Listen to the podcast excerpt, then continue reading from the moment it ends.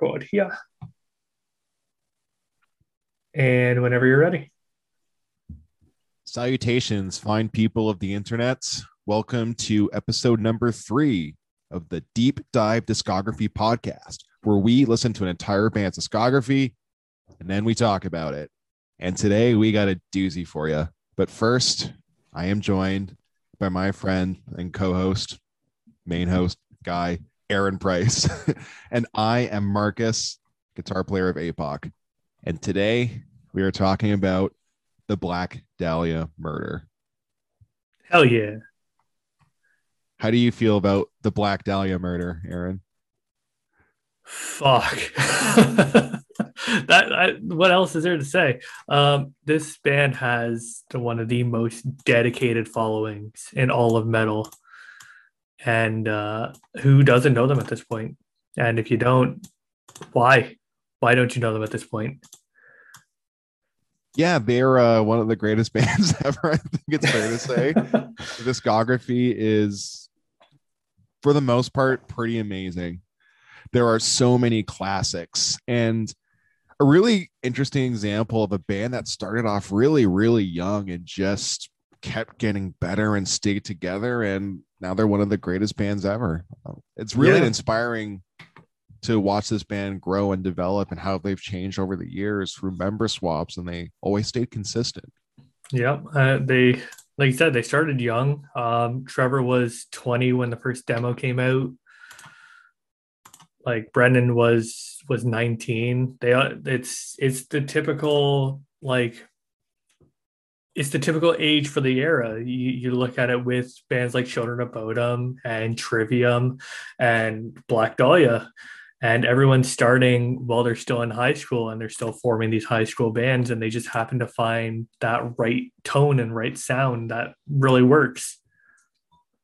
Yeah, I guess we're, we're going pretty deep today. We're actually starting off with their first demo called What a Horrible Night to Have a Curse. And this was released in 2001 and yeah, we got to talk about the beginning because, you know, right from the get go, they really did set the stage for their development as a band.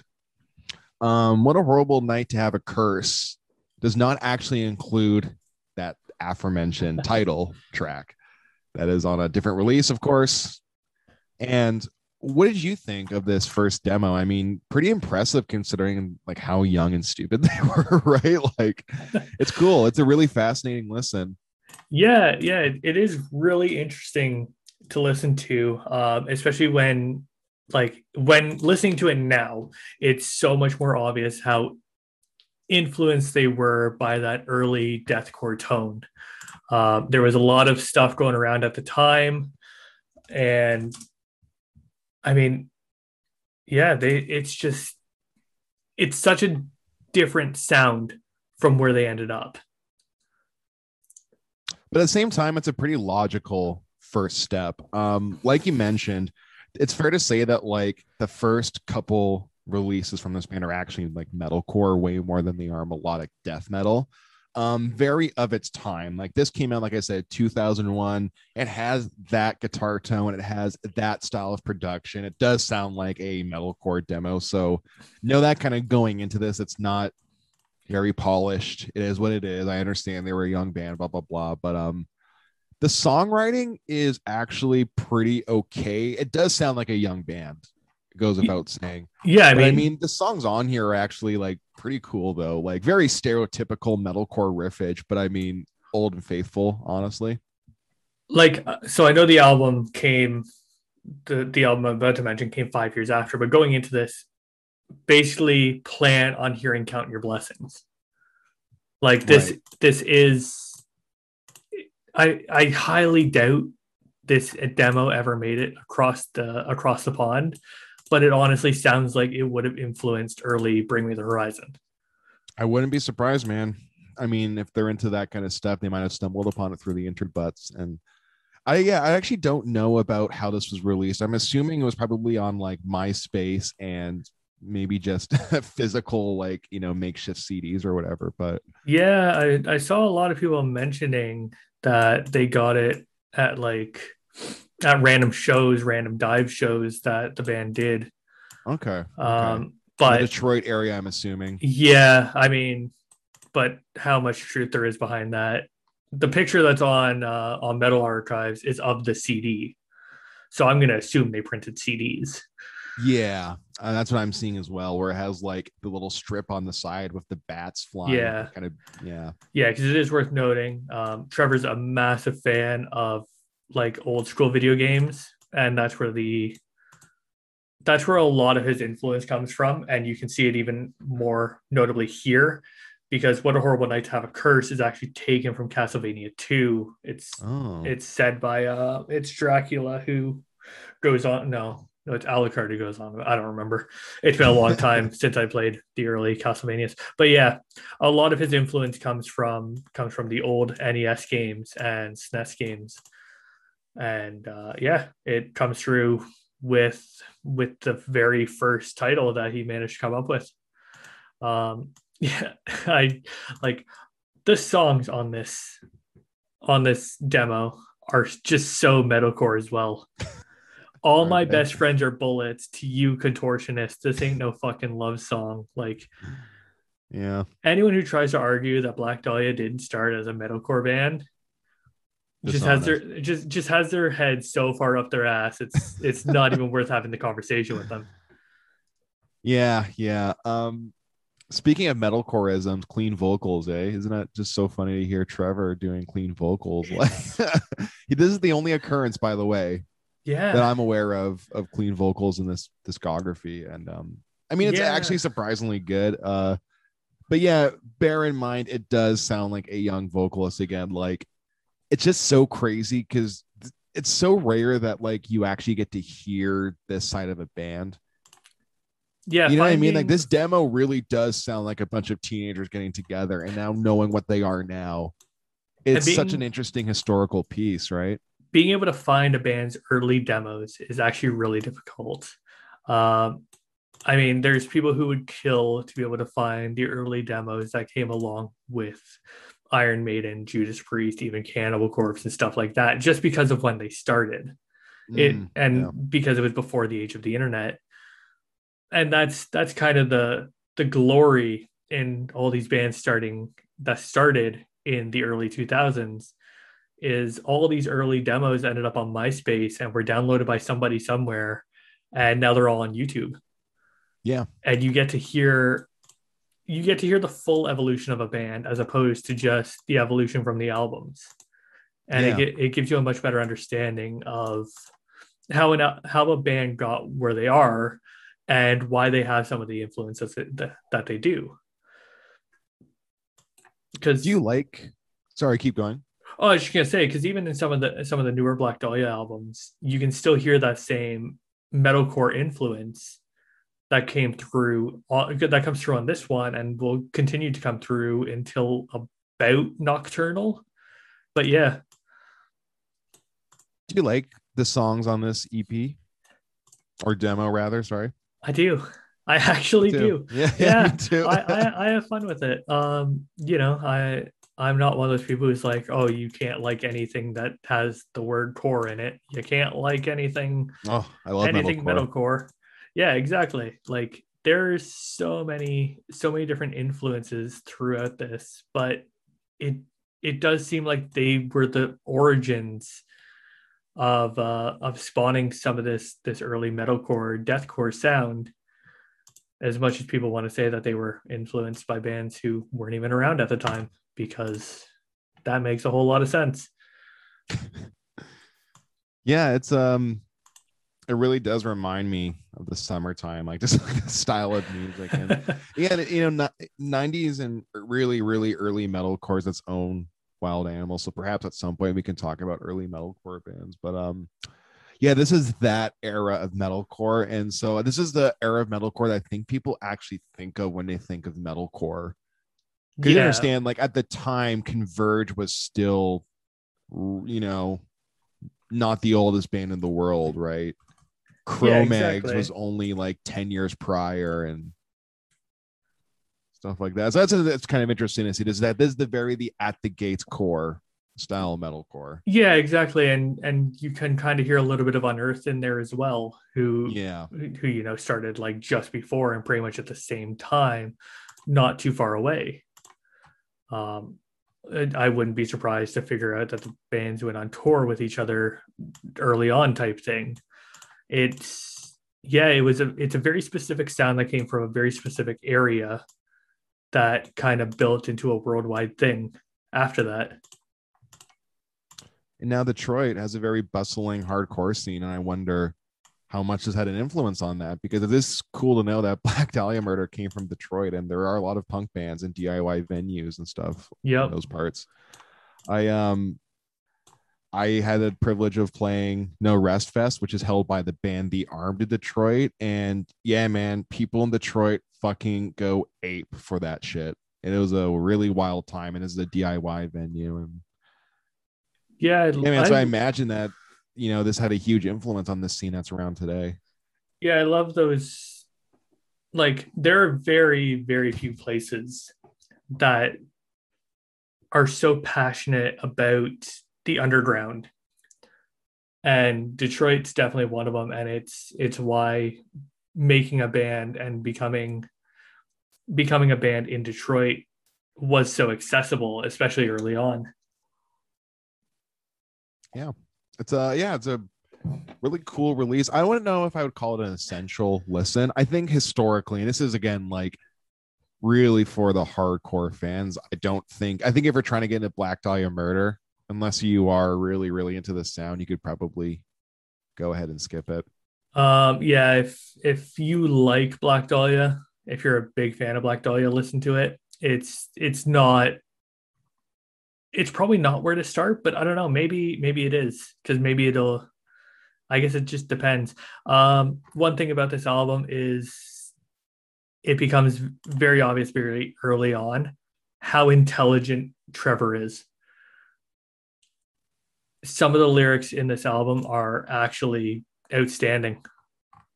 Yeah, Yeah. Trevor's an amazing vocalist and lyricist. I I don't think his performance on this is as good as his lyrics though. No, no, it's I mean it is fun to hear. Yeah, yeah, absolutely. It is fun to hear Trevor's performance on this because it is a far cry from where he's at now. But yeah, it's it definitely doesn't stand up to uh to his signature sound. So yeah, if you guys are curious to check this one out, you can definitely find it on YouTube. That's actually how I was able to get a hold of it. Might it be on MySpace, maybe it's not. I don't know. I don't know if that still exists. I think so, but I honestly don't know. So Um, moving on from that, they had yeah. something the year after called a cold-blooded epitaph, which is, I guess, more of a proper EP put out by a label called Love Lost, and I'm not actually not familiar with them. Yeah, Um, that, yeah, uh, so- they did Through the Eyes of the Dead, and that's about it. Oh, interesting. Okay. Yeah, around the same time. What do you think of this EP? It's, I mean, it's still a metalcore release. Absolutely, it's blending more into that uh that at the gates core, as you mentioned. Yeah. Um, it it sets the bar for what Black Dahlia has kind of become, including closed casket, closed casket requiem, which comes on the following album as like Yeah. a proper record recording. Wow, and uh, and a fun cover of Paint It Black. Pretty good cover, actually. I was kind of surprised. For what it is, it is. But I mean, to be fair, I'm not a fan of the song normally because I find it. No. Yeah, No, God. exactly. I don't care for the Stones, but Yeah, I mean, end of the day, I'd rather listen to Black Dahlia's version. So that's something, right? yeah. Um, the production in this is actually quite similar to Unhollowed, I find. I actually thought this was a much, you know, more palatable listening experience than that first demo. This EP is also rather short too. It's pretty easy to get through. It's only 15 minutes, uh, just- just pushing 16 minutes rather. But um, it, it- I don't have much to say about it honestly because it is like it's a it, it really does contextualize Unhollowed quite a bit, which is Yeah. the first album. You you know what I mean? This might as well be B sides off of that. it sounds really similar. It feels really similar. It has the same energy. Um, I think Trevor's performance is stronger on this EP than on the demo. So that's worth noting. And the production's obviously much more listenable, like I was mentioning earlier. It's just, it's just much better than the first effort, I think. Well, both album. Well, I mean, this EP was recorded and mixed, and Unhollowed was produced and engineered, all by the same person. Yeah. Uh, Mike Hasty from Walls of Jericho. Funny enough. Yeah. So yeah, yeah, right. He's in Walls of Jericho. I forgot about that. Yep. Right. So that that would explain having a lot of the same tones and everything. Uh, I believe they were recorded around the same time as well. If I, I remember so. correctly, it's I don't know, it's hard to remember. There was so many things that were going on at the time and the albums did not release too far apart either. Yeah. Um it's uh it's a good one. yeah. I mean, yeah, that, that it's a good EP. But yeah, I don't have too much to say about it just because it is. Yeah, exactly. It's just you know setting up the juicier stuff. It it is a big setup for what the band will become. Um, Closed Casket Requiem, The Blackest Incarnation, uh, both end up on Unhollowed. So it's really just uh, the Burning Hive and the cover that aren't on there. Yeah. Yeah. So, I mean, if you're looking for more Black Dahlia, it's Black Dahlia. You know, the you, you know, version. yeah, yeah, you know exactly what you're getting. If you like Unhollowed and you want a little bit more, then you have at least these couple extra songs. Plus, you get to hear the early versions of Closed Casket and uh, and the Blackest Incarnation. You're pretty close. I don't think I have necessarily have a preference.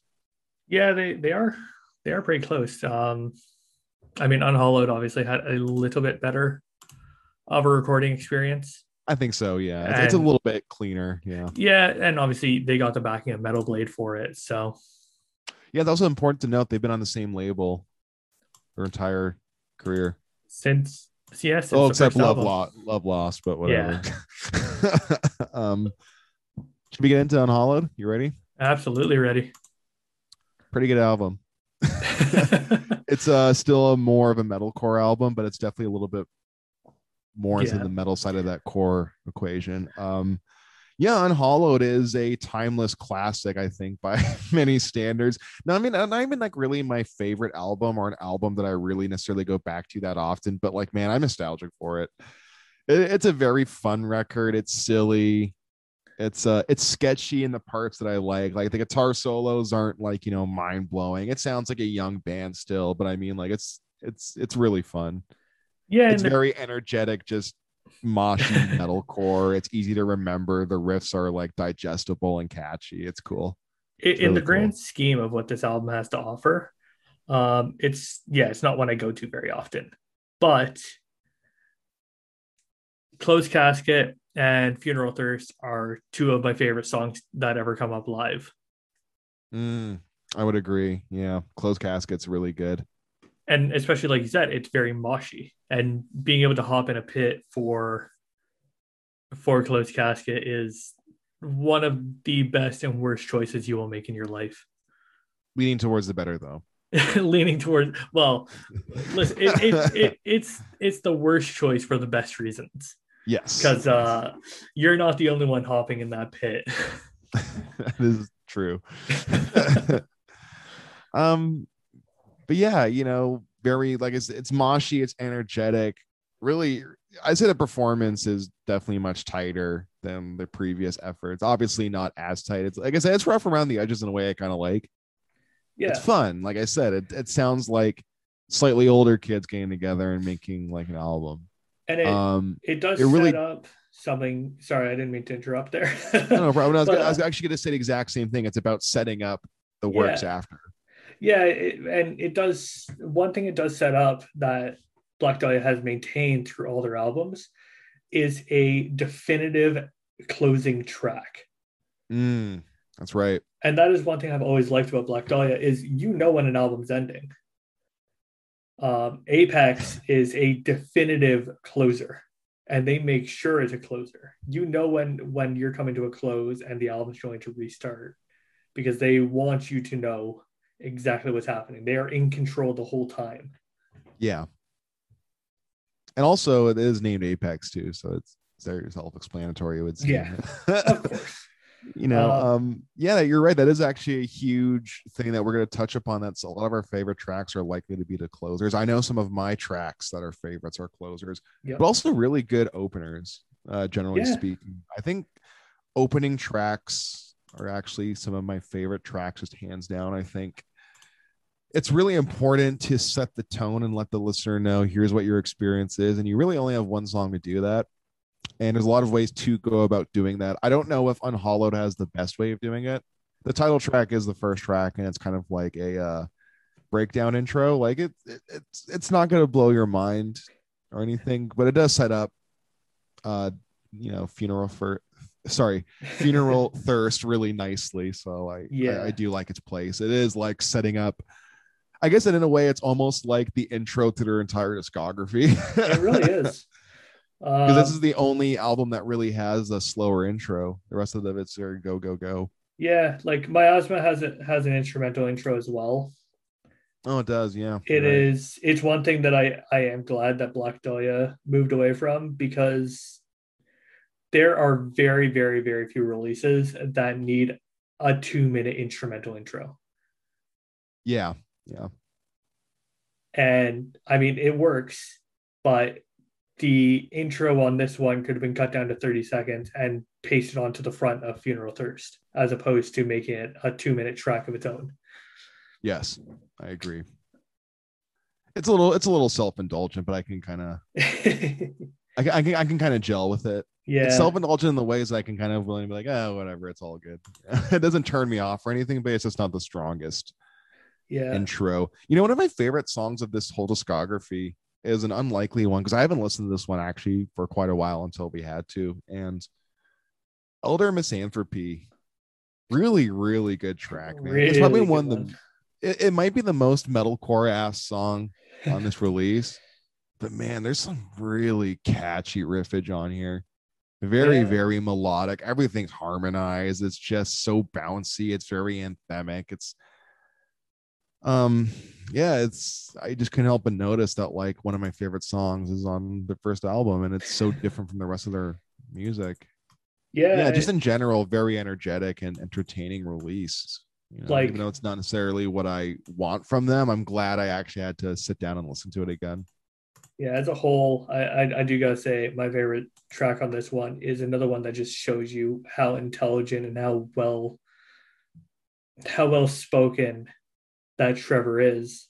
Um, Die, Co- Thy Horror Cosmic Good one, yeah. is just a massive piece on H.P. Lovecraft's work, and just the way it's written, it's it's it's a more palatable way of experiencing Lovecraft than actually going and reading the Necronomicon.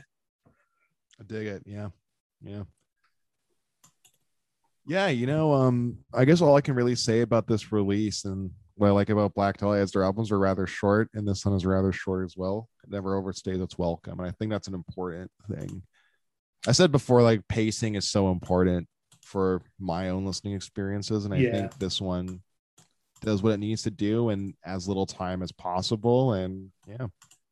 Yeah, it's it definitely it it makes everything work so much better if if you don't get bored partway through. And it's it's very important and it's one thing that Black Dahlia is always stuck with. I'm I think maybe one album jumps up goes above 40 minutes and that's it. I think the rest are all within that 30 minute marker. Yeah. Yeah. Would you recommend this one? I would. I would. Uh I would Yeah, me too. Yeah. I mean, of their early, I guess their early two albums, I would recommend this one more than Miasma.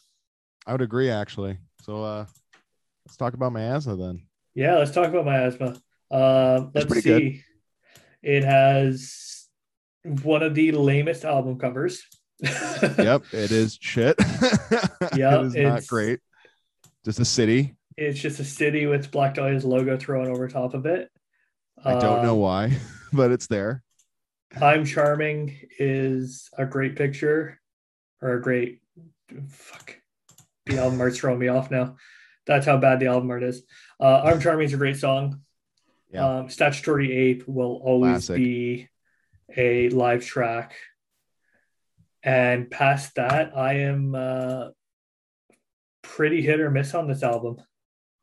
I like the title track a lot, which is actually the closer. Funny enough, I I wrote that down as one of my favorite songs. Actually, Yeah, to add to the to the whole thing, the the closer is usually one of the best songs on the album. and in this case, I think that's true. I think the issue. Okay, so here's this is a bit of a twofold, right? Came out in 2005. This bad boy right here. This is definitely the start of the Black Dahlia murder isms as we know it. The earliest version of the Black Dahlia sound, I think, can be traced back to this. But because it's that weird transition between the metalcore into the melodic death metal sound, I think it stumbles in some regard. It's, it's one of those things where it's like it is really energetic, it is really entertaining. It's just not as strong as the release before. or After just sandwiched between two better releases. Yeah. Yeah, they do uh they do fall into a little bit of an issue with that. Um I mean, the first album, yeah, it's not it's not the best. It's not the greatest thing they've ever done, but it's an incredibly important release that ha- and every song has its place. And the next album is it's iconic. It is the most important thing that this band has ever done. And my ass was just slapped right in the middle of the two, which is probably really unfortunate for it. But even even in a vacuum, it, it's hard for me to really care about this one. I love yeah, I don't visit it very much. like I say, I say that in the nicest way possible because I love Black Dahlia and everything they've done. But yeah, in terms of like if I'm gonna turn on Black Dahlia, it's very unlikely I'm gonna turn on Miasma. Yeah, yeah. Um, I think the singles that they released for this actually are rather good though. According to Wikipedia, the singles were a vulgar picture, miasma, and statutory ape, and I think those are great choices to showcase what this album is. But again, it also like even though I don't like it as much as Unhollowed or Nocturnal or quite frankly a lot of their other works, I think um because it has the beginning of the Black Dahlia murder sound the way we know it today, it definitely is a fascinating listen. I think it is essential for that reason. Yeah, and- Even though, like, I would tell people just to listen to other ones first. And, I, I I kinda- never kind of, I kind of sound like I'm going hard and thing, but I actually do like this release. By the way, yeah, exactly. Um, kind of like you said, it it is the start of of the that Black Dahliaism. It's silly in the best kind of way. It's intelligent in everything it does, and especially when you look at the band's early singles.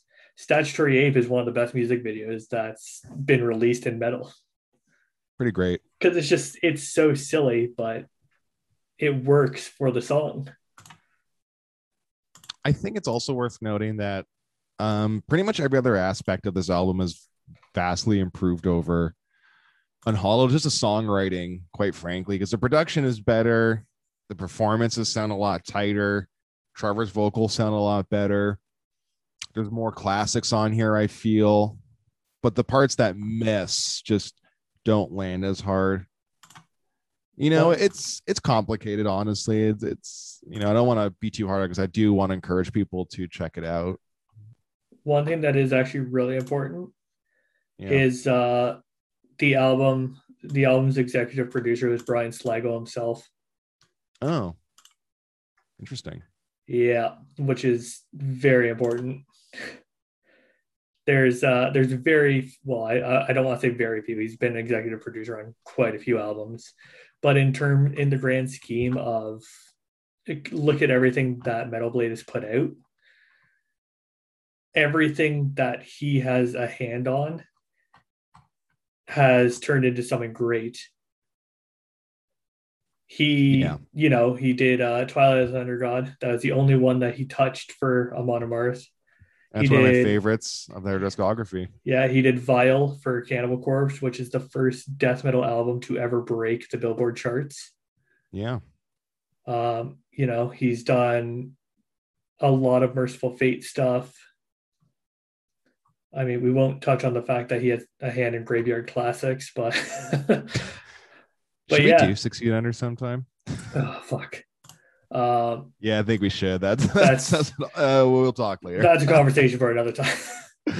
oh my god. Well, we're talking about Black Dog. yeah, yeah. Oh Yeah. yeah, one point. Sorry. sorry. Um, yeah. yeah. my I mean, this album popped off pretty substantially. Like it definitely landed more, I think, than the previous album. I feel like people are way more aware of miasma. And it looks like I'm pretty sure at the time people were quite receptive of this album. Yeah, I'm trying to figure out what led to this. Like, who did they tour with at this time? What led to them? What led to this being such a Hmm. big thing? I mean, Metal Blades are nothing to sneeze at, but maybe it was just time and place, quite frankly. Yeah, Just the album that just came out the year it needed to come out in the same way, where like for example, like System of a Down's Toxicity were, is a better album because it came out in the same year as 9 11. that's fair Do you know what I mean? It's like it- the time and place and the culture of the world was probably just right so that Black Dahlia murder could be propelled. And they just brought the sound that needed to be heard. I Yeah, think. I mean, they must have done everything right. They did a headline Japan tour for this album. Yeah. I mean, what like yeah, what can you argue with? They they were headlining tours and venues all around the world with their second album. And yeah. and they're still young. They were, must have been like maybe 23 at most. Yeah. So, I mean, yeah, maybe like you said, it was just right place, right time. Because, I mean, it's a great album. Don't get me wrong. But it's surprising that this was the album that really kicked it off. I kind of see it. I think the cuts that are on here that are really strong, especially those singles too, like that, that really does help an album, right? When all the Yeah. singles are bangers, it makes people more enthusiastic for what's in store. Maybe it would have landed differently if the singles weren't the strongest tracks, right? Yeah, of course. So hard to say because hindsight being 2020. Yeah, like, I mean, they were touring over between the Buried and Me at this time. That that would have been cool. Think about it that way. So, yeah, like you said, right place, right time, I suppose. Uh, you know what was even more right place, right time? Oh, I think I do. Nocturnal. You mean one of the greatest albums ever? This album got them on Wacken, Yeah. and that's that is a big feat, especially with it being. Yeah, it's just it's crazy. Uh, What a step up. Holy hell. like in every facet, really, it's just infinitely better than everything they've done before it. And of course, amazing artwork done by our man Dan Seagrave. Yep. Who has done uh done some Everybody. spectacular work. And let's not forget the introduction of Shannon Lucas on drums. Mm, how God. could we forget? Damn. That man is a machine. Yeah, yeah, my God, he's a he's a fantastic drummer, and his departure was definitely missed. We'll kind of get there. Um, you know, one thing this album that I read that I think upon re-examination is the guitar solos don't really do it for me like they used to, and I think that's evident by the fact that, uh, oh gosh, I just forget his name. Ryan Knight is the guitar player on the next several releases. And when you go from this fellow, John Campaign, Kempainen. Oh my gosh, I'm John so sorry, John. Thank you. When you go from him to Ryan Knight, it's a pretty stark contrast. Not Yeah. to say I think his solos suck or anything. I think they're I think they're pretty good solos, but um I think the performances could have been better, quite frankly. And that's just kind of me nitpicking it. I think the solos are a bit of a low point in some of these songs because of it. I think the solos are the least important part of this entire album. Yeah, big time. Yeah. Because the When- riffage is seriously there. Exactly. When you think of what a horrible night to have a curse, do you think of the riffs or do you think of the solo? The riffs. When you think of everything went black, do you think of the riffs or do you think of the solo? Definitely the riffs. And uh, take it one step further, when you think of Warborn, what really takes this album out? Is it the riffs or is it the solo? Gotta be the riffs. Yeah. there is so much on this album and so many like absolutely insane riffs that I really don't even care when a solo pops up because I just want the riff back. Yeah. Yeah. And the songwriting on here is just so much tighter than miasma and just every every conceivable way. Like the opening track being everything went black is just what a statement. Holy fuck. Easily one of my favorite songs of their entire discography. Oh yeah. I think that's probably a crowd favorite amongst everybody. I'm sure it's a very popular opinion I hold, but I mean, man, rightfully so. Like the riffs and the guitar tones, like this album sounds fierce, and the songwriting just is impeccable. Some of the best of the genre. Um, this I think it's also worth noting that this is definitely a full-on melodic death metal album. They are no longer a core band at this point in my brain. Yeah, yeah. It's this is the start of Black Dahlia as we know them. Yes, I was going to say that is a very important thing to note. If you had to tell someone to listen to Black Dahlia, I think Nocturnal is a pretty good way to go for the first one. It's it, a little bit older, of course, compared to some of their more contemporary works, but I mean, man, it holds up. And, it essentially has to be the first album. Yeah, it's, it really does contextualize the future. Yeah, it's hard to to go and do anything else. Um, you know, you you could start elsewhere. You could start at the beginning, but if you want Black Dahlia and you want the full experience of Black Dahlia, this is the full experience of Black Dahlia. I wouldn't change it for the world. It's just so good. Um, you know, the thing about it too is I actually didn't really get into this album for quite a while. I actually revisited as an adult many years after being into Black Dahlia. I think it's because when I got into Black Dahlia, Deflorate and um oh my gosh, I'm forgetting the album after Deflorate, uh, uh Ritual were the ones I got introduced to. And I think those were a bit of a step up from Nocturnal, if you can believe it. So you, I'm kind of spoiling my opinion about how much I adore this band. But I mean, yeah, I heard those other versions first. So it took me a while to go to the older Black Dahlia and appreciate it.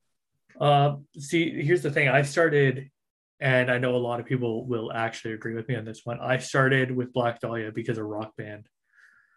Mm, I what didn't know that. Yeah, what a horror when I to have a curse was a, a, downloadable song, a purchasable song on Rock Band Two. Yeah, Rock Band Two. Know that. And um, I mean, Rock Band Two had some killer songs, had Painkiller and stuff like that. But once you've mastered everything and you're looking for something more difficult, basically what I would do is is I would go on to the the DLC store, and I would go and pick, hey what's the hardest song to play on guitar? And lo and behold, first thing to come up for every instrument besides vocals is uh is what a horrible night to have a curse. And everything went downhill from there. Yep. That was the moment that your life changed. Yeah. Yeah. It was yeah it, it was pretty big. You just it there was no fighting just what they were doing I mean, it's a cut above the rest, man. Like this came out in 2007, and I think the production and I think the songwriting is just a cut above so much what was happening in death metal at the time. I mean, like you said, it came out in 2007, and it's better than most things that have come out since. Yeah, I mean, dude, it's impeccable. This thing holds up, man. It does not sound even remotely dated, and it's nearly 15 years old. Exactly. Um, I think it's a testament to the band's legacy and why they are as big as they are now is because their music does stand the test of time, and every band that we care about has this as a common theme. Yeah, exactly. Pretty much every band that we will discuss on Deep Dive Discography is a band that has a lasting influence. And yeah. if it, like, otherwise, what's the point of talking about it? You know, yeah. we we could go talk about some band that everyone forgot about. We could shit on an entire discography because a band is garbage and thinks that they're good. Or we can look at who set the standards in so many different ways.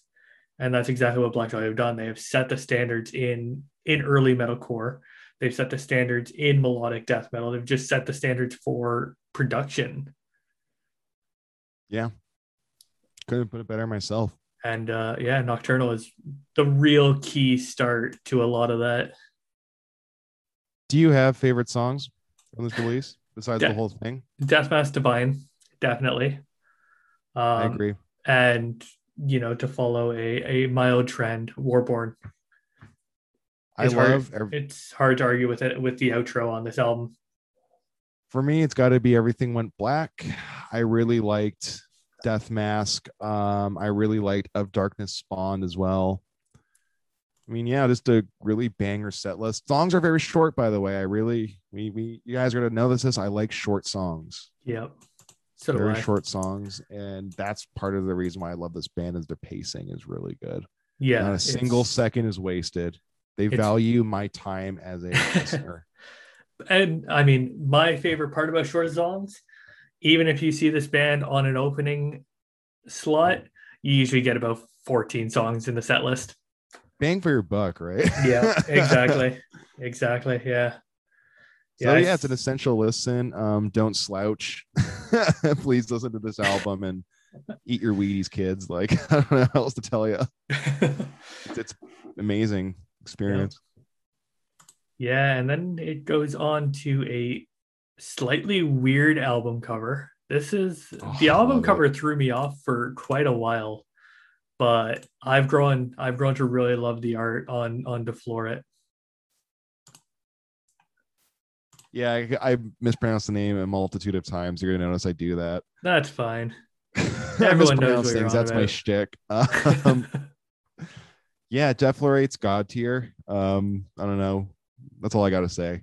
Yeah, it's Ten stars. like- it's, it's incredible. Holy shit. um I mean, I'll start with just like everything else, the songs are short.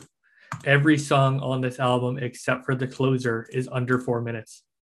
And what a closer, by the way. I will return is that I mean that's it. That's yeah, that's it. It's and it's Perfect song. Yeah. it's it's the perfect statement for an album to close on and for a live set to close on.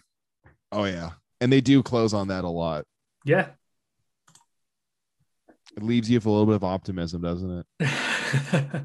I exactly. It's like y- you leave happy. and that's that's kind of the whole thing is like Black Dahlia are a band that is for for the fans. And it's very important that they're for the fans. Um just the way everything is done and the way that they treat all of their releases and and everything around it is very much pandering to to their fans in the absolute best kind of way. Yeah, this this album has some of the craziest best songs on it.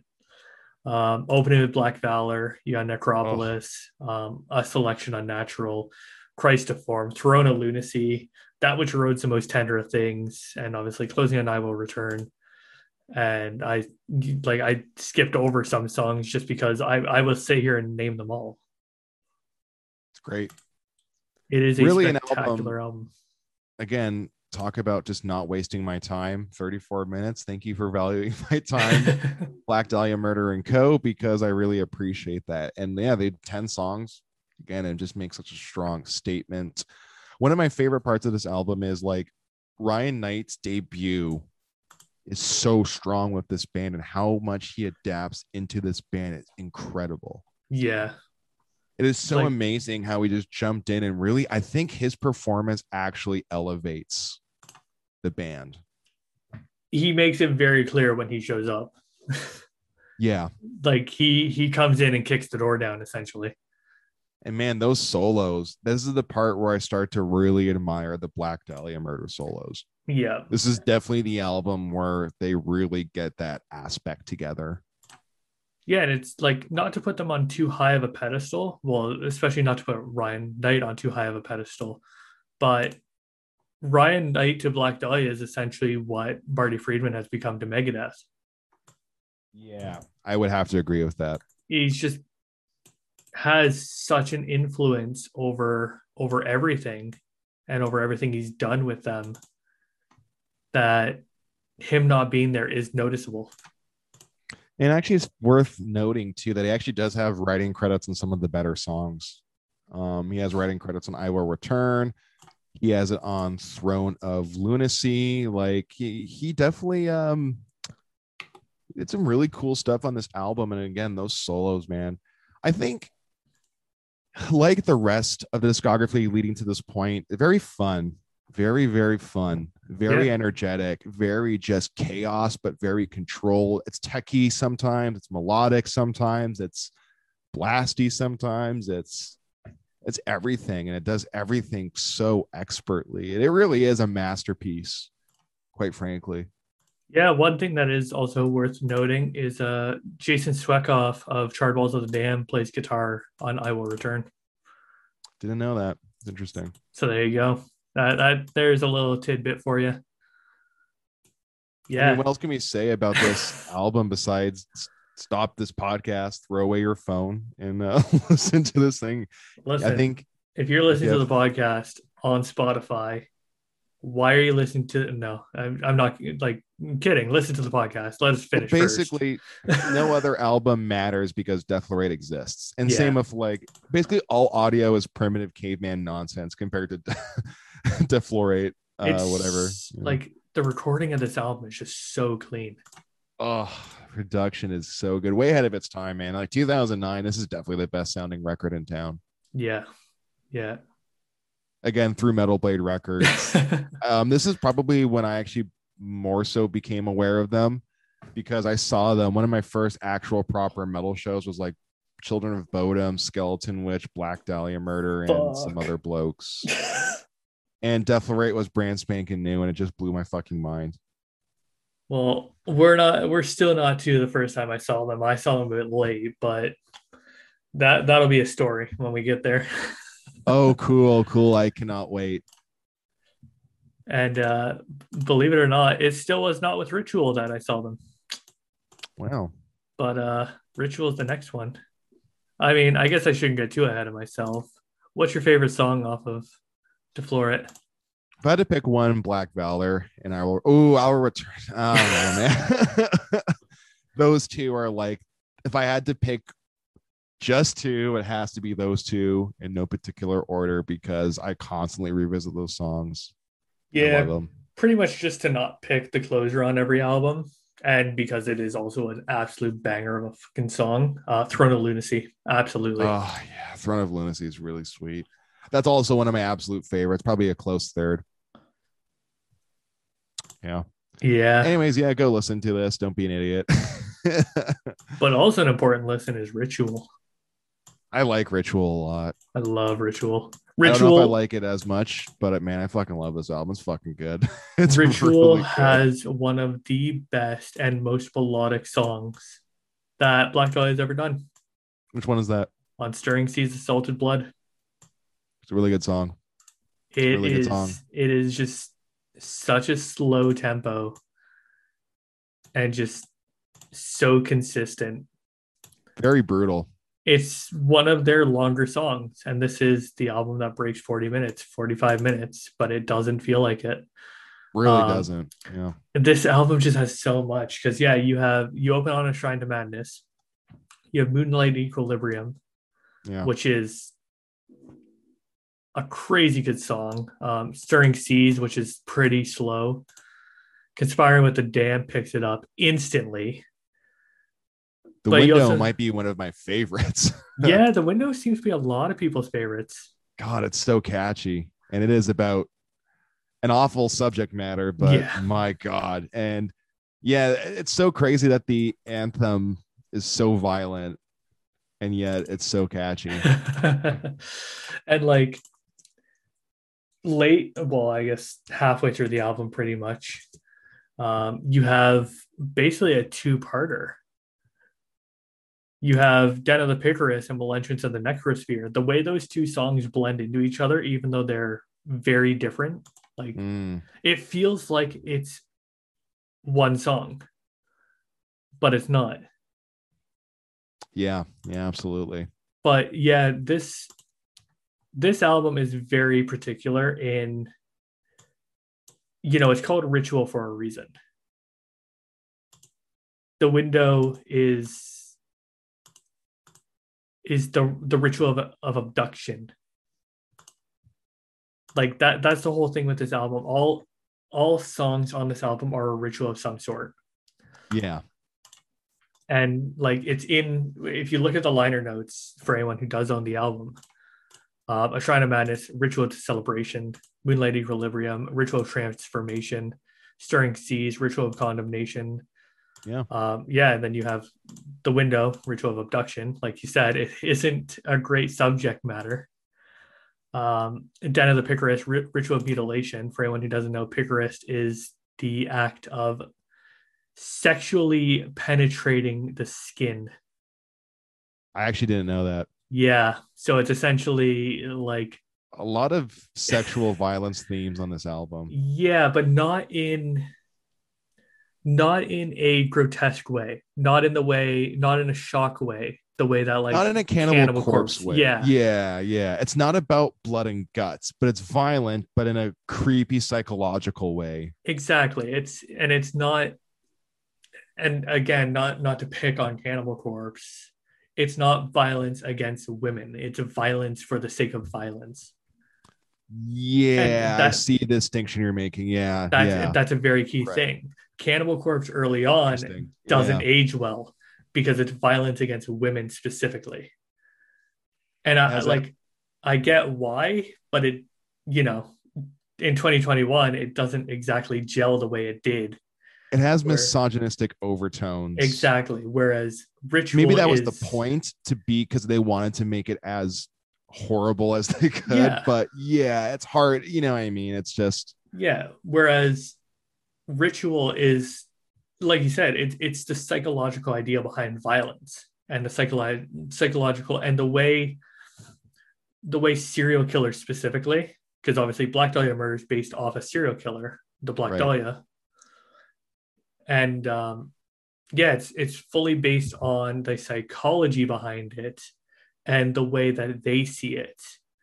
So serial killers will do particular things like become a picquerist and and essentially perform what's the thing where you shove needles in somebody acupuncture. acupuncture Thank, Thank you.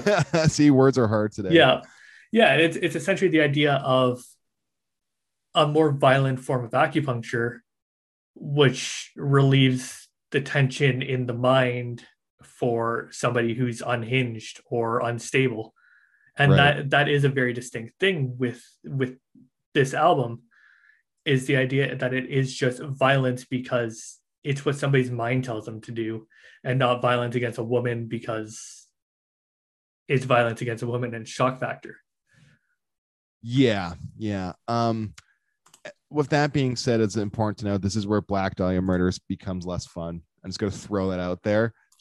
I like Ritual a lot, but Deflorate is way more of a party time. this yeah this album is a lot more serious this album it does- is. It's a lot more is- self-serious, which I think actually I don't want to say it's to its detriment, but I think going forward after this, it is.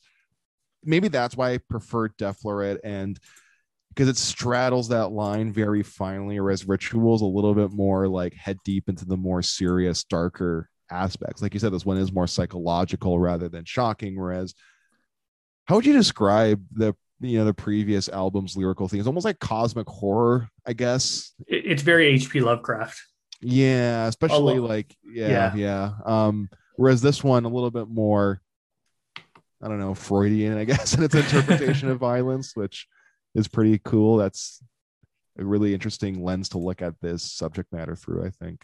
yeah and it is very important to understand that what this album is going for when it comes to when it comes to its ly- lyrical content do you prefer this over? Sorry to cut you off. Do you prefer this over um, the previous?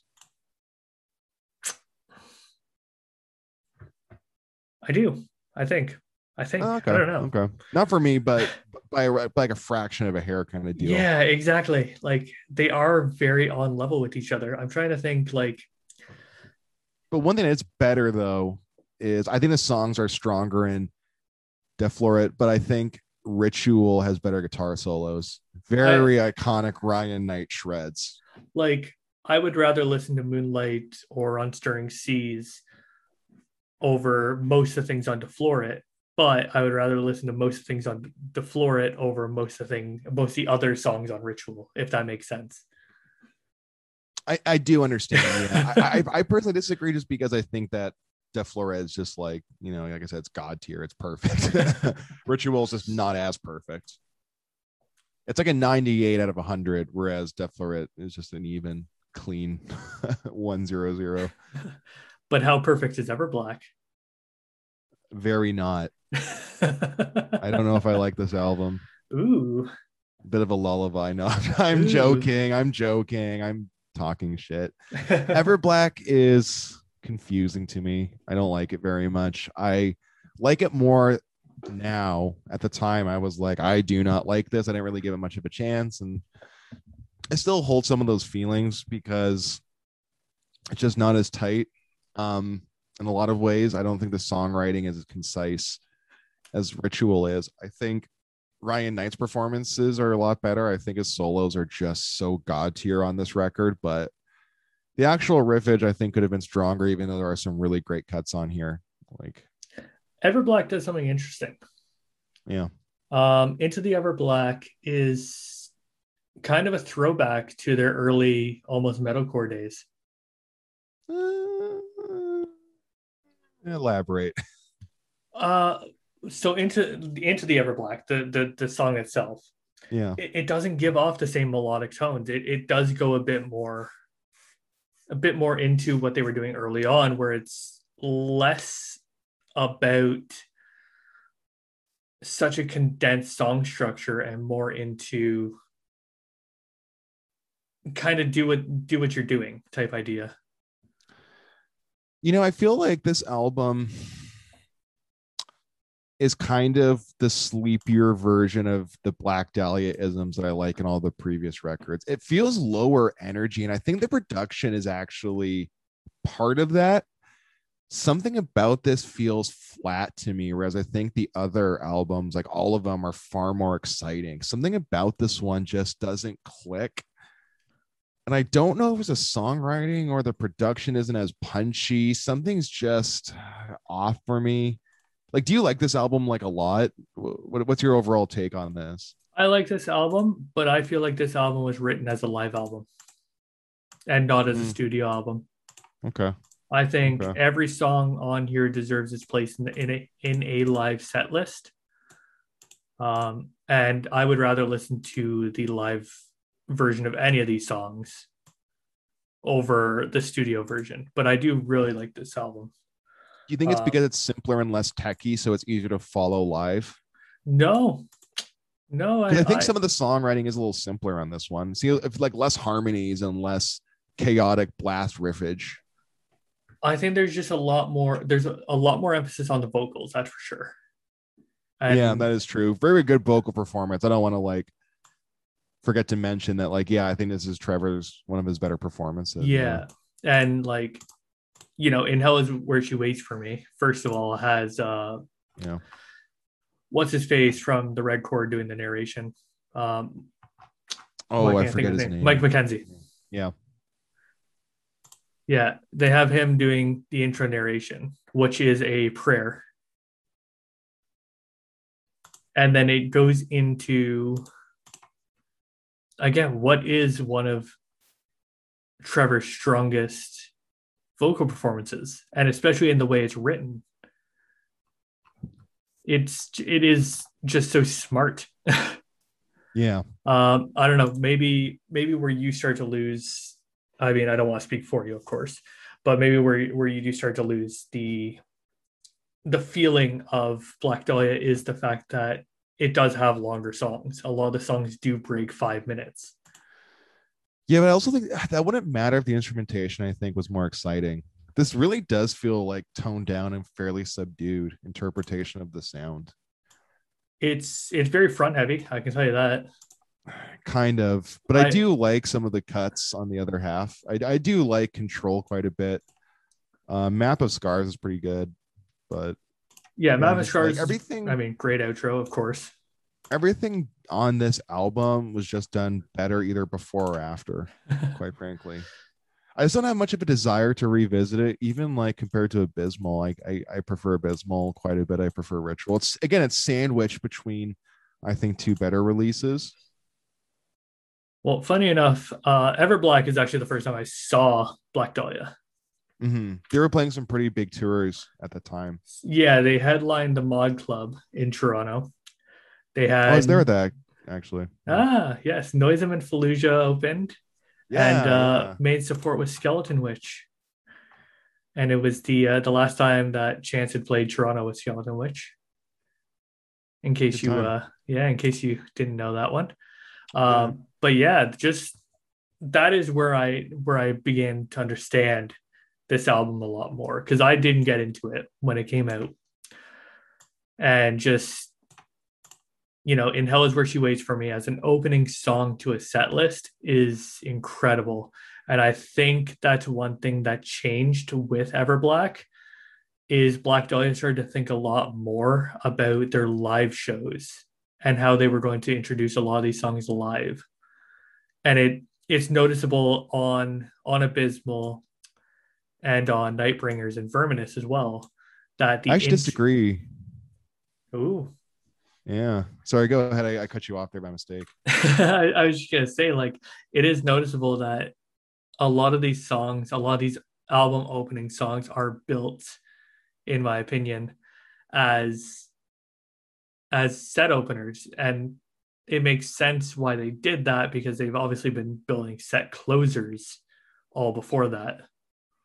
Well, I think you hit the nail on the head when you said this album probably was written with live music in mind. Where I'm willing to accept that as you know being a good analysis of it. I think in the context though of like Abysmal, um, Nightbringers, and even Verminous, I don't know if I think that's the case. I think I think those albums are much better studio projects than this one. Um, this is this honestly, to be fair, this also came out in a period when I was kind of falling out of metal for a time. So I mean that didn't help, but even revisiting it, I was just so unenthusiastic to do so, and it was a bit of a slog, honestly. I uh don't know if I really recommend this one, quite frankly. I think you could probably skip it. Were there any standout songs for you? Yeah, there was. I, I think in Hell is where she waits for me is rather good. I like Control a bit. Um, Raped in Hatred by Vines of Thorn, very good track. All about the But again, this album is not particularly fun.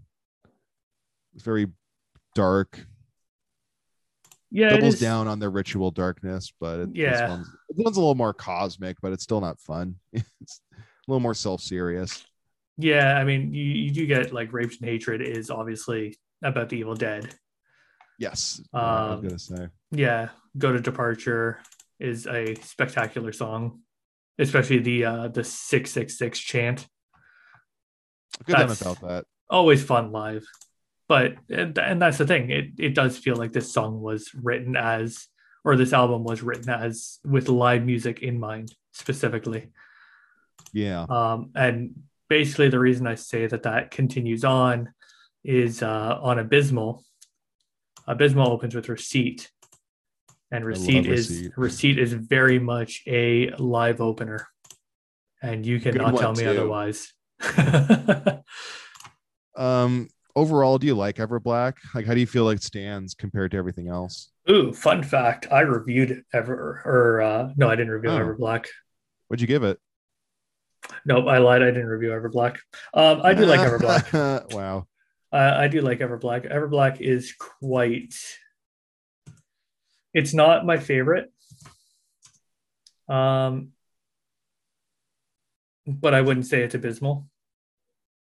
Haha. Definitely not abysmal. No, nothing they do is genuinely bad. no, it's it's it is not genuinely bad. It has its standout songs. It has songs that when I go to see Black Dahlia live, I want to see. I agree. but there are yeah there are songs in the second half of the album that kind of slowed down for me Honestly, this could have just been a five song EP. six you gotta include map of scars Yeah, I'll give you that. Yeah. I mean, that probably just would have been a it would have been a really tight release if it was just those first or sorry, those six songs that we mentioned. yeah I think that would have been very tight, but as an album, it's a little sloppier because it has the extra songs on there that you know are arguably a little frivolous, a little superfluous. Yeah. I mean, if you want more Black Dahlia, like look no further, I guess. But I'm not sure if it's the version of Black Dahlia that people want. And then, yeah, and I think uh, Abysmal is actually quite a directional 180, quite frankly. Everblack was a logical follow up to Ritual. Yeah, I could see that. And yeah, I think that's kind of where a lot of people's issue came with Abysmal. Is like you said, it is it is kind of a 180. It does go in a different. It goes back to the more fantastical type of lyrics. Sorry, before we go further into Abysmal, because I have a lot to say about that one. How do you feel about Everblack's production? I feel like it's a lot flatter than the other releases. It doesn't. This I don't feel like this one punches as hard. It doesn't. It, I- the songs are heavy. I don't know if the production reflects it as much as it could, though. Yeah, I don't think it's actually the production that's an issue. I just think it's the scaling back on the instrumentals and going Mm. for a more vocal, a more grandiose vocal performance. Yeah, yeah. Yeah, I wouldn't say it's so much on the production as it is just the way it's written. Sure. Yeah. So let's talk about Abysmal. That's an interesting release, I think. All right, this is where I got confused. Abysmal's the one that I that I reviewed. Uh, this was around the time I was actually starting to be a Oh, proper sorry. writer. Sorry to cut you off. Um, if we can do a quick cut here, actually, we forgot to talk about the EP because that is actually before Abysmal. Fuck. so let's pretend we're not talking about Abysmal. Every time I try to talk about Abysmal. All right, let's ignore the fact that we were trying to touch on Abysmal. Uh, Grind 'em all exists. It's uh, it's three minutes and grind covers. It barely exists. it yeah, it exists for three minutes out of your day. You like this? Yeah, I mean, it's it's fine. I My I- first note. Sorry, go ahead. I was just gonna say I have nothing against it, but it's not really something I go looking for. But I'm not really the biggest grind fan, so My first note is meh, not for me. yeah, I mean that's that's kind of where it stands. Is like if you want more Black Dahlia and you want to hear them doing some some interesting covers, then here you go. And if you're not a fan of grind, then I mean you have what like uh, ten other albums to listen to, something like that. Well, no, they're grind band. They released three minutes of grind. That's Yeah, I mean well, I don't know. Tell you, they were now a grindcore band. yeah, I mean uh, three minutes of grind is basically an entire grindcore album. So Oh, well. Moving on then. moving on, moving I have on. up. nothing to say about grind all. No, It's really, really. only for the super fans, honestly. Yeah, I I mean it's cool. Trevor does like a different vocal style because you know you kind of Yeah. got to match the grindy sound, but He's good at it. he is. Trevor's good at what he does. I mean, that's that's just kind of it. But uh yeah, it it exists if you if you want to listen to it. It exists on everywhere pretty much. I don't think it's on Spotify, but it's on youtube No. I had to find it on YouTube. Yeah, I mean it's not hard to find basically. Um it was released on a vinyl and only vinyl. So if you were a super fan of Black Dahlia and bought it, then great, good for you. And if you didn't, then you didn't. That's a very short listen. You could wash two dishes and then the whole thing's over. Pretty much. Well, I guess if you're short if you're slow washing dishes. Yeah, true. Abysmal. Well, Abysmal's yeah, it's much better than Everblack. That's my first note. I Yeah? like this. Yeah, I I feel like people disagree with me about that. I don't know Um, if that's a popular opinion. I don't really know the consensus on this one, honestly. I yeah, the consensus seems good, but from my understanding, a lot of people were not a fan of uh of the album when it came out. Me included. I didn't like it when it first came out. I didn't understand, but now that Yeah. I'm older and wiser, I uh have much more. I much like it. I'm sorry, I like it much more now. Um, so it's I basically this one. Deflorate Part Two. yeah, yeah, no, I I get it. Like it's it went back to that style, that more fantastical, mystical, dark poetry style. More techie, I think. Yeah, it had some really interesting bits. Um, Receipt is is my proof that they're writing songs to match a live performance more so than an album. It works. It's a really good song. It works in the album context much Yeah. better than uh much better than in hell does but yeah i mean as a whole it's i i do feel like a lot of this album was written in in the context of we're going to play these songs live You see, I don't really get that impression because it is so much faster and shreddier. I feel like Everblack's a more simple approach to this sound. everblack was trying to like their version of the prototype of writing for a live performance Uh, okay. maybe i don't know that's just how i see it That's, that's wrong. interesting perspective. I, I I like where you're going with that. Um, I think the production is much better than Everblack, honestly. Yeah, no, I, uh, the, I- the production definitely has a lot more to it than uh, than Everblack did. Overall, this is kind of more what I would have expected from a follow up to Ritual than Everblack.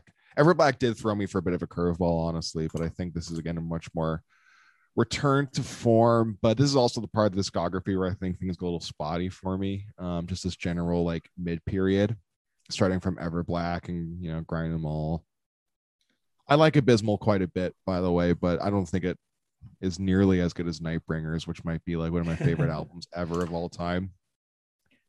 Yeah, I Okay. like I like Abysmal quite a bit. Um, I'm I pulled up my review that I did way back when, and uh, I gave it a ten. So Out uh, out of ten, yeah, I guess I guess out of hundred would have been a bad thing. No, it's, I gave it a ten out of ten. Give it a 10 out of 12. Respectable score.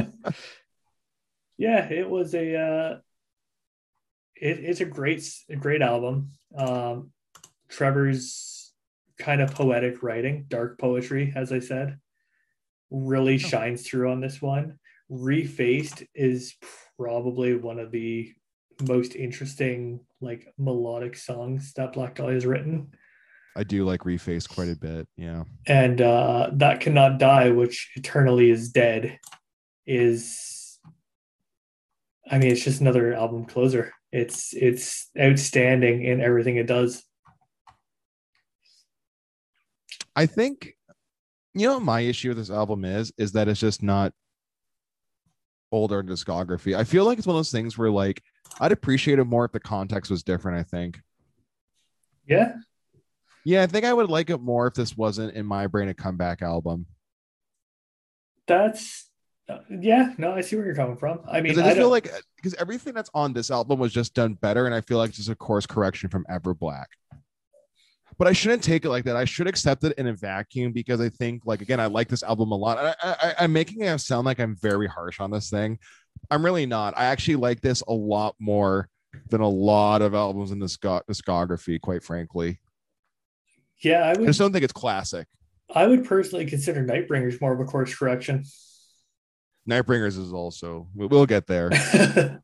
like yeah abysmal does what it does but it does what it does well it has it does kind of go back to you know as i keep saying it's kind of like that lovecraft style as opposed to being the more realistic and and darker lyrics but it it does stand on its own as its own kind of release whereas Everblack and Ritual can kind of be bundled into one. Right. Deflorate and well, Deflorate and a little bit of Nocturnal and definitely Nightbringers can all be bundled together. Yeah.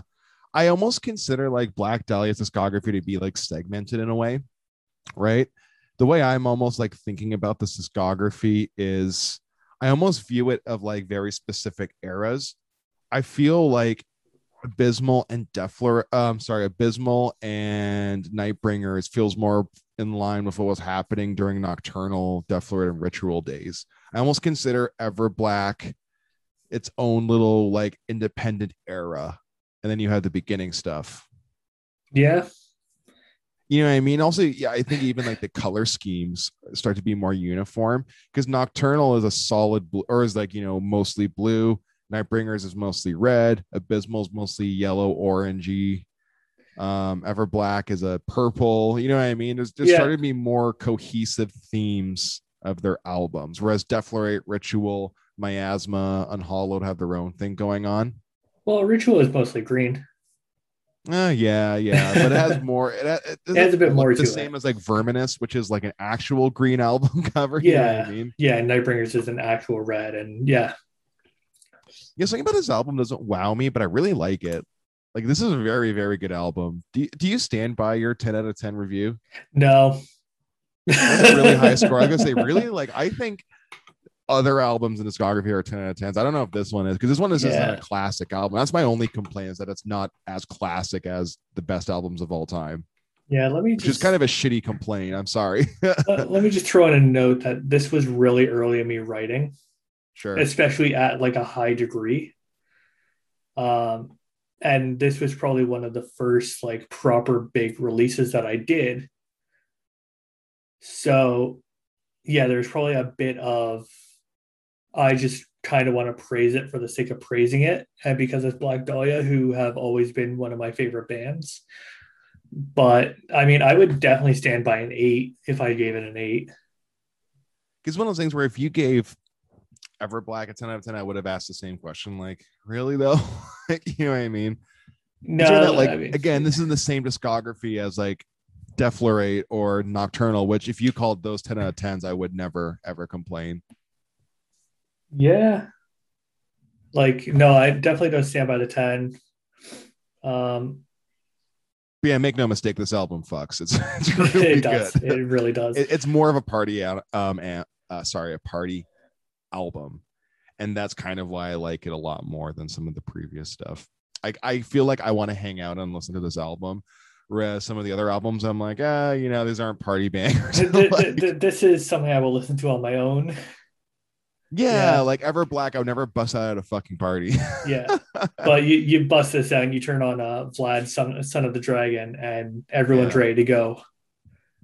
Amen, brother. you know, Abysmal, not the most fascinating release, but it's pretty good. Like I, I actually would highly recommend people listen to it, but I think it's just like this place is lower than a lot of other albums in this list. But I mean, like If um, I like it a lot more than like let's say Miasma, for example. I like a lot more than Everblack or any of the EPs. If there's any key thing to throw in about Abysmal, it definitely has the best album art. No, not for me, but I think it's really cool.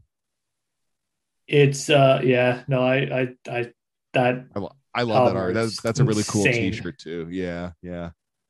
it made a really cool blanket as well because you know Black Ooh. Dahlia released fucking everything on everything. Speaking of a band of excellent merch, I should actually uh for another shirt. Excuse me while I, I pull up some band pages here. Uh, I've got the uh, the Verminous snapback, so Oh, that's pretty cool. you know, I'm not a hat guy because I, I wear my hair in a bun a lot. I can't really contain that thing. know? yeah. Yeah. Um, all right, I mean, know. Oh, sorry. You have any favorite songs? Because I, I actually, because I think this album isn't as strong, I do actually have favorites. 'Cause I Uh, don't think it's as consistent as some of their other stuff. Vlad, So for me- definitely.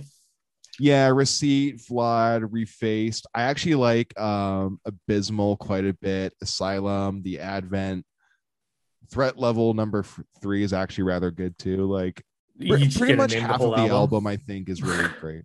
What's that? you just gonna name the whole album here. Eh, half of it. Um, I mean, it didn't get the love it deserved in terms of being an album closer, but that cannot die, which eternally is dead, is a killer song. Not for me, but I like it. It's really good. Um, sorry, I just want to throw this out here. Actually, I listened to this album both in its proper released, you know, track listing, and I also shuffled it. This album is basically a short series of vignettes. So the album experience does feel a little bit more compartmentally. God damn it. Compart compartmentalized. wow. Yeah. that's so fair. that's something to note because I feel like the other albums don't really suffer from that. Like Deflorate, I think, is a really good example of like pacing of an album. I like listening to it front to back. Same with Ritual and so on and so forth. This one you can shuffle. I don't think it matters, which I don't really mind. It, it does make for playlists really well, actually.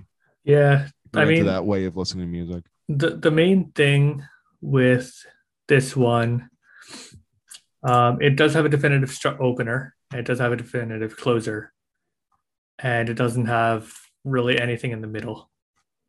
Yeah, you could shuffle that stuff around and it wouldn't affect your experience. I don't. think. Yeah, as long as you keep receipt in the beginning, and and you keep that cannot die at the end, you've pretty much got the album as a as a whole, anyways. you know what? Maybe they uh, wrote it that way because they know people are into playlists, and maybe they felt that was a good way for people to take their picks. And because I mean, Yeah. they came out in 2015, so Spotify was surely picking up at Spotify was definitely getting huge. Um, just like that form of listening to Apple music. Music, yeah, just the world was going in that direction. Maybe they just thought like, oh, that might be a good way to structure our music because like. Everblack doesn't have that. Everblack, I think, was trying to be an album experience, even though, like you said, they are more live anthemic kind of tunes. I still Yeah. feel like, you know, the order of those tracks matter to an extent. yeah, That's an definitely. observation. I- It doesn't doesn't bother me either way. Like I understand. like I, I also like understand people's love for playlists. Not me. I'm an album guy personally, but I dig it. Uh, yeah, I can definitely do one or the other. Uh, there are certain songs that do work in a playlist, but for the most part, I'd rather turn on an album and just let the album jam. Yeah, I'm kind of the same way. Anyways, yeah, Nightbringers, um, 10 out of 10, God tier. Moving on. Uh, Uh, Nightbringers this album. is the I'm incredibly weakest album post uh, metalcore days. Say that one more time. yeah, I was trying to hide myself under you. Um, yeah, Nightbringers weakest album that they've done since they became Ouch. definitive Black Dahlia. Sorry, I want to I want to go back one second. That was Abysmal was the last Ryan Knight album. By the way, Oh, some yeah. of his greatest guitar solos. I forgot to mention that. I just want to go into the ether before I forget. But yes, Brandon Ellis. This is his first appearance. I think he fits in the band really well. So I'm confused why you have this opinion. I think this album is just so fucking awesome. I think every song is just a certified high energy fucking banger. For me, this is a return to form. I adore this album. It was so influential in my life at the time. Maybe it's Um, nostalgic, I don't know, but I love Widowmaker. I love Matriarch. I love the title track, Kings of the Nighttime World. Like I could go on, man. yeah, I mean, as you mentioned, you thought Abysmal was a course correction. I mean, maybe to an extent, but this really feels like a course correction. This basically feels like they wanted to rewrite Nocturnal. And Yeah. that's the only way I can really hear it. It's which is fine. Nocturnal is a great album, but it, it doesn't feel like it brings anything new to the table. Do you feel that Brandon Ellis, though, really does kind of give the band a new life? Because I, I feel like he does. Because I really feel like that's why this album is so radically different. Because I think it's much different than Abysmal, by the way. He Um, has aesthetically, it doesn't feel like the same thing. He- the presence is different, I feel. yeah, he definitely has some incredibly good riffs on on the new album or on this album, I should say. Um, I would say it's de- like it makes sense to go back and do something you know when you're bringing in somebody new. Yeah. But um, yeah, I think as much as he stands out on this album for what he does, he doesn't truly stand out until until the next one. I disagree. because this one just feels it just feels safe. Uh, and I know, man. again, it's nothing Yeah. against this album. I do like the album. Let me just be very clear about that. I do like the album, Yeah. but it does feel safe. You see, I don't mind safe if the energy is there.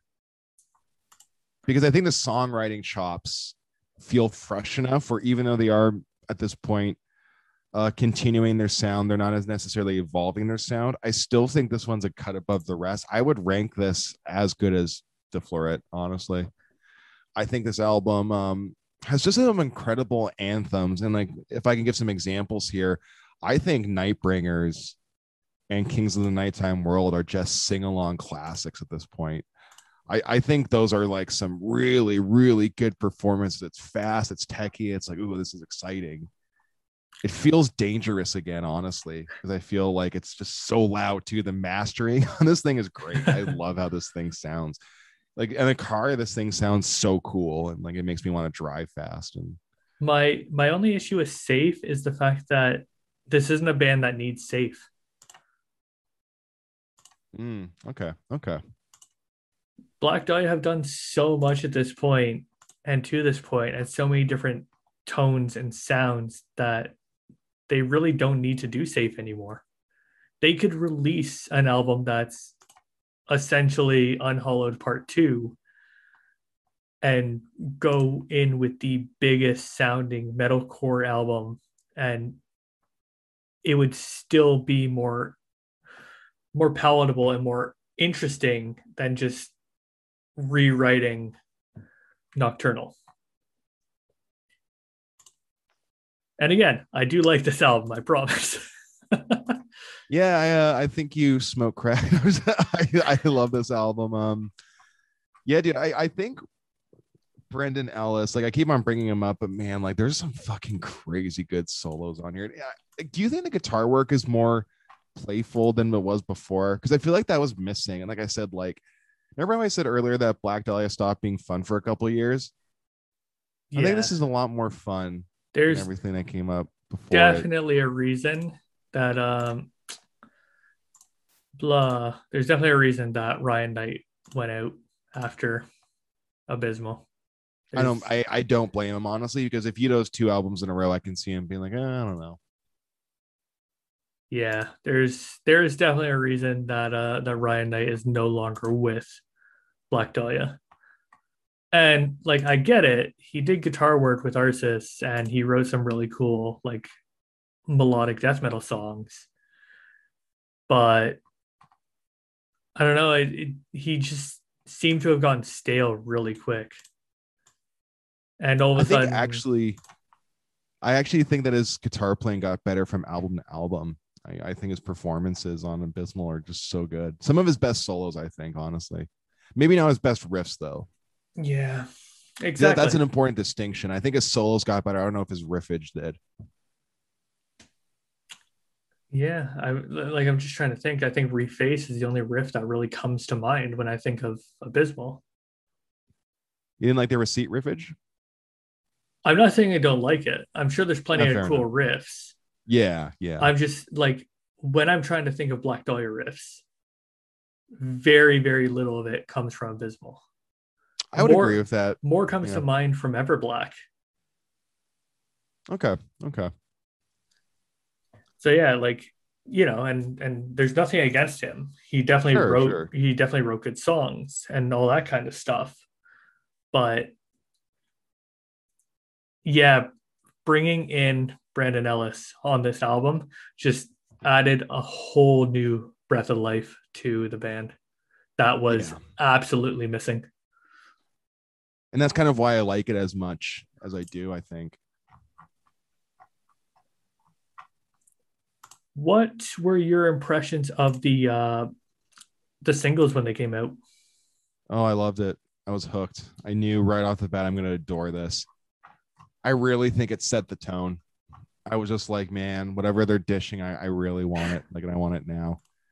Because I didn't like this. Like when I, because I said it before, and I'll say it again. Abysmal and um, Everblack, I used to really like take the piss out of. I like them a lot more now, but the singles, I don't know if they really set the tone as much as I think they could have. I don't think the strongest singles were released uh, for those previous efforts. Whereas this one, I think, what were the singles on this one again? It was King of the Nighttime World, Widowmaker. um, Widowmaker. Was Matriarch one of them, or am I tripping? I don't I think it was. I don't think so. Wikipedia is not telling me the singles, so actually know. Um, yeah, I remember being pretty jazzed about this thing, and actually, it was one of the last physical releases I ever bought. Ooh, So I was so hyped on it. I was like, "Yep, I want this on my shelf." So uh, the day it came out, I went to go buy it from HMV or whatever was open at the time. I think it was Sunrise at the whatever. Anyways, I just kind of revealed where I live. That's not the point. So yeah, Yeah, I mean, to be fair, uh, just sunrise in all of Canada. So true, true. Um, I don't really care for Verminous. I'm gonna spoil that now. I think this is infinitely better in every regard. Mostly songwriting, quite frankly. I think the production on everything else is you know pretty fine, but I, I think the songwriting here is peak, quite frankly. Any um, like, were you able? Did you have a chance to see them on this tour at all? I did, and that's also what got me reinvigorated. I was so hyped on these songs live. Dude, I I ate this shit up. I saw them twice on this cycle. Nice. I missed them when they did the full album. That was a big fuck up on my end. So oops. But I did see them actually open up for a Black Label Society right before pandemic. So I I got to see him do an opening set list where you kind of mentioned this earlier throughout the podcast that even if you see a short opening set list, it, it's pretty jam packed. And they actually threw in like like three or four of the songs off this album in that set list, and he played a bunch of like fan favorites. It was really cool. Yeah, I mean, going like touching on that a little bit. As soon as my thing wants to work the way I want it to, which apparently does not. Um, I've only seen them once as an opener. I mean, it was like it was main support, but it, an opener all the same. Uh, and it was actually opening for um, Carcass. That would have And been a really cool show. Yeah. Oh, it was, but uh, it's it's kind of the same idea of. Um, I think they only had half an hour, if I remember correctly. It may have been forty minutes, Yeah. but it was packed with nine songs, and you got a little bit of everything. Um, obviously, they were touring for Everblack at the st- at the time still, so they shoved in a few of those songs. You got a couple nocturnal songs, Yeah. and funny enough, even though this was the second time I got to see Black Dahlia, this was the first time I got to see What a Horrible Night because they did not play it on on the headline tour that I saw them on. Yeah. Which is a bit weird to think about. But yeah, Black Dahlia were tucked in between Carcass and Gorguts. So consider that how bit you odd. will. I'll take it. But it, yeah, it was a it, it was a it was a fun tour. Do you have any favorite songs? Jars, Wow. yeah, Bummer. um, yeah, for me, Widowmaker, Matriarch, Nightbringers, Kings of the Nighttime World. I think it's I think it's essential. I think everyone should listen to this album. Maybe I'm the weird one for thinking this is God tier, but I, you know, whatever. I mean, it's a good album, but yeah, I would not put it like if you if you want to listen to this album, you should go listen to go listen to Nocturnal. Yeah, yeah, okay. I mean, this is Nocturnal first. It's more essential. It's more essential. yeah. Um. Yeah, anyway, so now let's talk about a thing I don't like as much. Unfortunately, I, I wasn't crazy about Verminous. Let's talk about a much better album than Nightbringers. Uh, here's Verminous. I'll let you, Um, I'll let you like lead this conversation for a minute because I don't know. Like this one, this one's a hard one for me. I really want to like this album. I was hyped on it, but I was, eh, you know, just didn't land for me. It's I'm- good. See, I'm a bit surprised because this one feels more like a proper follow up to Deflorate than anything else that's come since Deflorate. It has a lot of the the mysticism that Deflorate had. Uh, it feels like it has a lot of the same style of instrumentals, and I do love the the plague aspect that just happened to be prevalent in the album before Yeah. the plague hit the world. Yeah, the Um, timing is really coincidental, isn't it? the timing's great. They did the the uh the live stream show around this album where they Yule played Mall was that the one? yeah where they got to play some of these songs in a church. Um I mean it has absolutely killer singles. It has some of the best riffs like removal of the oaken stake stands up everything on Nightbringers head and shoulders. Not me, but yeah, it's a good song. it's fine. Um, I mean, kind of like you with with the uh with Nightbringers. I bought this album. I went out and I made sure I bought it. I have the like limited edition box thing that came with the flag, the CD, the vinyl. Oh, that's cool. The art glows in the dark. I mean, it's a Um, really cool piece of art. I just want to throw that out there. I love this artwork.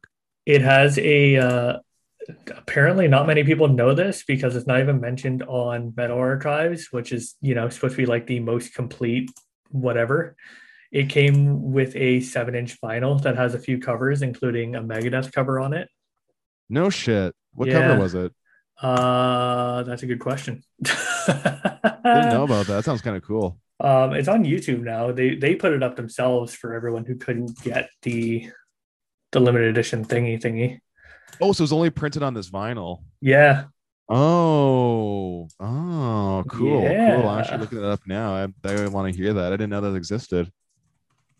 it, it, it's not even like a typical Go to hell. That's Yeah. hilarious. I did actually know about this. Is a good recording, I think. Yeah, like it's not even a typical Megadeth cover. It's not. It's not at all what you would expect. Yeah, you know, cool, you're you're gonna exp- when you think of, hey, I'm gonna cover Megadeth. You're gonna go, okay, well, you're covering like something Rust in Peace, maybe something off of like Countdown, and they're You like, know, no, no, no, no, no, no. We're we should not talk about any that. Megadeth someday. They're one of my favorite bands. I like this era of Megadeth, like those weird singles they put out in the '90s for like Beavis and Butthead. Yeah, shit's great. By the way, I uh, song is "99 Ways to Die." Just throwing it out there. We'll talk later. Um, all of my handles on everything ever are based off a Megadeth song, Nice. I really So- respect that. and it's it's been that way since I was in high school. Yeah, I adore Megadeth. We will talk. We'll, we'll get something going. That's a big. That's a that's a big tomato if we decide to talk about. yeah, Thought this. You thought the Cryptopsy one was long. yep, exactly. But um, Sunless Empire, absolutely killer song. Yeah, I do like Sunless Empires a lot. Or sorry, Sunless Empire rather. That's a very good song. Wereworm's Feast, first song that properly stood out to me on uh, on this album.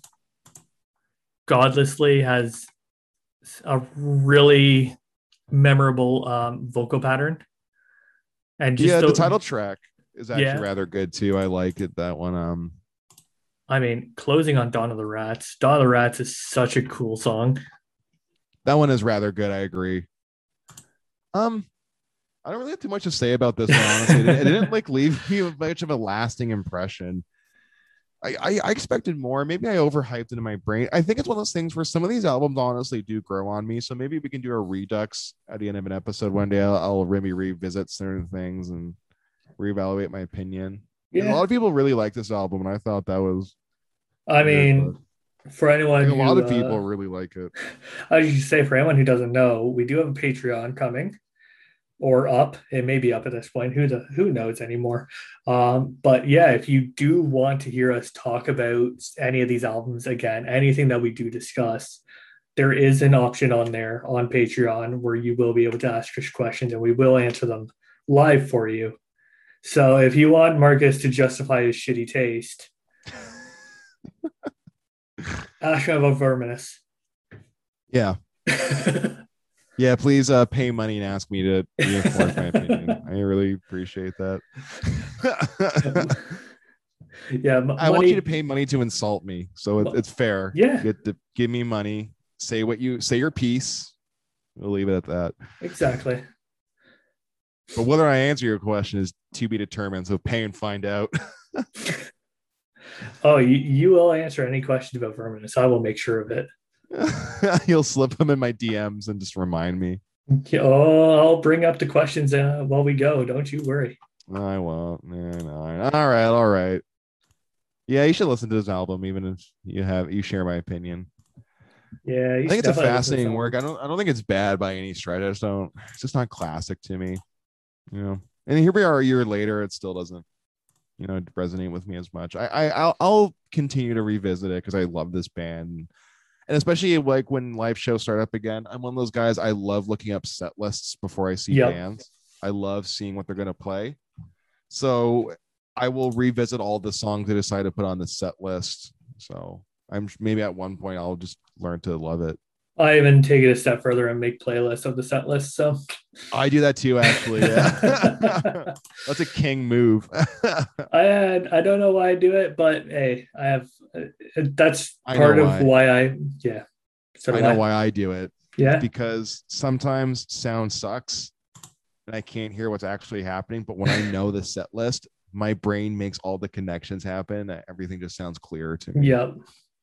Yeah, definitely. And I don't know, especially like being a metal fan, you kind of know if you want to go into the pit for a song. You know, yeah, you build it up in your brain of like this song is gonna be the one where I exert my energy It's and like- spill my beer. It's like, yeah, so what a horrible night to have a curse is the second song in the set. Got to make sure I'm not like jump near the pit for that one because I will probably get murdered. Yeah. Um, how do we summarize the greatest band in the history of the world? in the history, uh, no, we already did Dethklok. How do we summarize the second greatest band in the history of the world? Besides just classic, essential, modern, just tastemakers, the the, the shit. If you go on about being a death metal fan and you try to shit on Black Dahlia, I mean, nobody's Go going home. to take your opinion seriously. Just You, walk on home, get out of here. We don't, I don't need to hear that negativity. Yeah, you just look like a jackass. It just also just sounds like you don't want to have fun. And Exactly. Yeah, I mean that's pretty much it.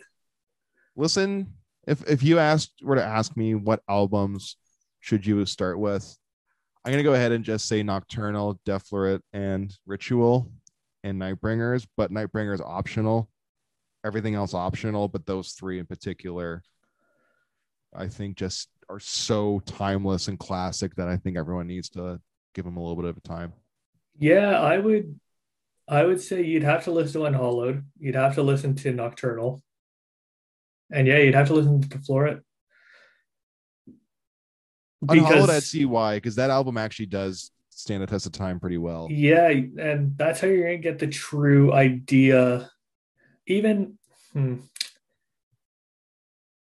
I would actually say you could probably switch out to Flora. As much as I love the album, you could probably switch it out with a ritual. And Okay. that way that way you're getting every era of Black Dahlia. You have their original sound, their original metalcore sound. You have Nocturnal, which is the basis for everything this band has ever done. And Ritual gives you that much darker tone. Those are Yeah. your, those are your three essential listens. If you if you're not familiar with Black Dahlia, those are what you're going to listen to right now. Yeah, stop the end of this podcast. this is just this is just an outro. Just just go listen to Black Dahlia if you haven't. Exactly. Exactly. Yeah. This is just the outro where we tell you, hey, you should probably share this podcast around. Uh, you can like or rate or whatever you do on where you're listening. Uh, but yeah, definitely sharing helps the most. We do have a Patreon, it's on our Facebook page. Go there, give us a little bit of money for a time if we enjoyed if you enjoyed us i, I don't know how we would enjoy you but that's what my words wanted to say Well, I enjoy that they're here. i i, I mean i appreciate that you're here i appreciate that you exist i also appreciate that you exist marcus Whoever I appreciate you too, Aaron, and whoever's listening to this. I see you. Keep on doing what you're doing. and as we said before jump on that patreon tell marcus his, his taste sucks ask him why he doesn't like verminous and i promise you every time one of you asks why he doesn't like verminous i will make him listen to verminous one more time and yeah, this is this is this is a thing now. People have to ask me about Verminous until I die. So Yeah, it's- and possibly by the end of this, Marcus will hate Verminous even more because of how many times you could be forced to listen to it. I might pretend to like it at one point and get people off the cast. We'll see. we'll see if that tactic does anything. But again, please give us money to question me and grill me about anything, particularly Verminous and other Plus, awful albums alike. you know, if you're in a band of your own, you can uh, you can have us listen to your band, and Marcus can probably tell you that he hates your band as well. Yeah, we'll rate your music. I That's something pretty. Yeah, if you guys want us to review your bands, I have opinions. I I also have opinions. I've I've made my life based on said opinions. that is your job, isn't it? Pretty much. Yeah, Damn, you got it made. Th- this in writing. People care so much about what you have to say that they're willing to pay you. Isn't it? grand? It is. It is. I I I mean, I'm not complaining. So if you if you want to pay me to hear my to hear my opinion in person instead of on writing, here's your chance. But if you guys also want to pay us to tell you to tell us how much you hate my band, you may check us out at Aepoch Metal on all platforms except for TikTok. Aepoch's being spelled A E P O C H. Aepoch Metal on YouTube, Facebook, Instagram. You'll get to see my mug and our tunes, and we have been much new music coming out. Uh, when the time is released, our single on that compilation should be out. No, no, we'll see. no, no, no. Something, something's happening somewhere. Stuff's happening. Just stuff. go on, just like my stuff, buy our merch. I don't care. my name or, is Marcus. y- yeah, you know, or just come over to the Patreon. I, I think the Patreon's better. Just berate me. just, just go on his Instagram and tell him that his opinion sucks. My and, personal one. Don't don't go to like my band accounts and harass everyone else. Come to me. Yeah, you can do that. Slide into my DMs and tell me I'm an idiot. Yeah, exactly. all right, we'll stop rambling about Marcus's shitty opinion. Thank you for listening. All right, all right. We appreciate your time and uh, see you all next week. Thank you very much, folks.